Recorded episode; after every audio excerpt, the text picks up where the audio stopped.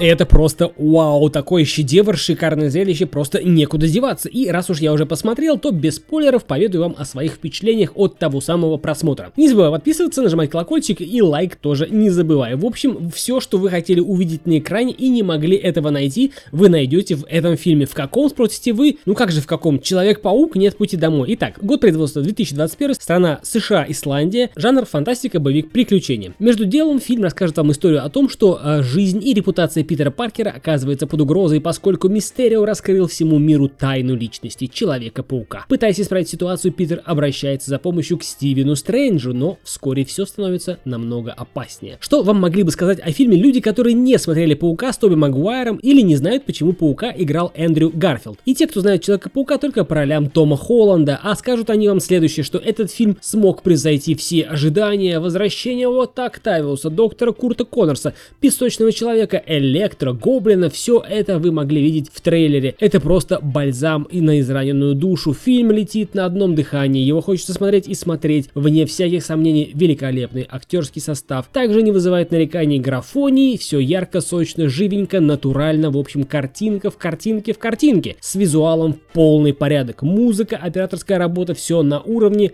на должной высоте. В общем, если вы не особо требовательный зритель, то идите и смотрите, вам точно понравится. Если же вы более требовательный зритель, как каким я отношу и себя, то кроме визуала бросается в глаза мотивация, а точнее ее очень слабая проработка. Поступки главных героев, в частности Паука и Доктора Стрэнджа, куда делся тот маг, который грозился пожертвовать всеми, лишь бы сохранить реальность, баланс во вселенной, куда подевались эти жесткие принципы, почему так легко попирает законы той самой вселенной, которые поклялся охранять. Мне вот это было непонятно. Но оставался я в смятении ровно до конца фильма, а точнее до момента, как увидел вторую сцену после титров. Она стоила того, чтобы просидеть смотреть с кислой миной весь фильм. Почему с кислой миной, спросите вы? Да потому что, как я не поверил в серьезность причины замутить весь сырбор, также не верил в мотивацию, также и не верил во все трагические события. Мне почему-то казалось, что он, главный герой наш, он все это заслужил за свою беспечность и легкомысленное отношение к своим возможностям и к возможностям Доктора Стрэнджа, как бы злобно это ни звучало. Ну так вот, вернемся к сцене после титров. Спустя пару дней после просмотра фильма у меня сложилось стойкое ощущение, что весь фильм «Человек-паук. Нет пути домой» это не фильм про паука, это жертва человека Человеком-пауком, плюс дань памяти предыдущим картинам и актерам этой франшизы из предыдущих картин. И все ради одной цели – дать основание, пускай и фиговенькое, но какое придумали, дать основание для фильма «Доктор Стрэндж. Мультивселенная безумие». И вторая сцена после титров этому яркое доказательство. Скрывать не буду, пошел в кино на Паука только из-за Доктора Стрэнджа. Посмотрел Стрэнджа, получил удовольствие от магии, от экранизации магии. В целом не жалею, что сходил. А чтобы вам не пожалеть и быть в курсе, то рекомендую перед просмотром «Человек-паук. Нет пути домой» домой, выделить время и посмотреть мультсериал, который называется «Что если?». Если времени не так много, то однозначно рекомендую к просмотру серию номер 4 и номер 9. Тогда все станет на свои места и не будет путаницы при просмотре фильма «Человек-паук. Нет пути домой». В общем, все рекомендации раздал, ни на миллиметр не заспойлерил, теперь ты готов к просмотру. А это был Сан Саныч, подкаст о кино с мнением о фильме «Человек-паук. Нет пути домой». Иди и смотри, в принципе, нормально. Подпишись, не забывай про колокольчик, лайки ставь, если понравился выпуск.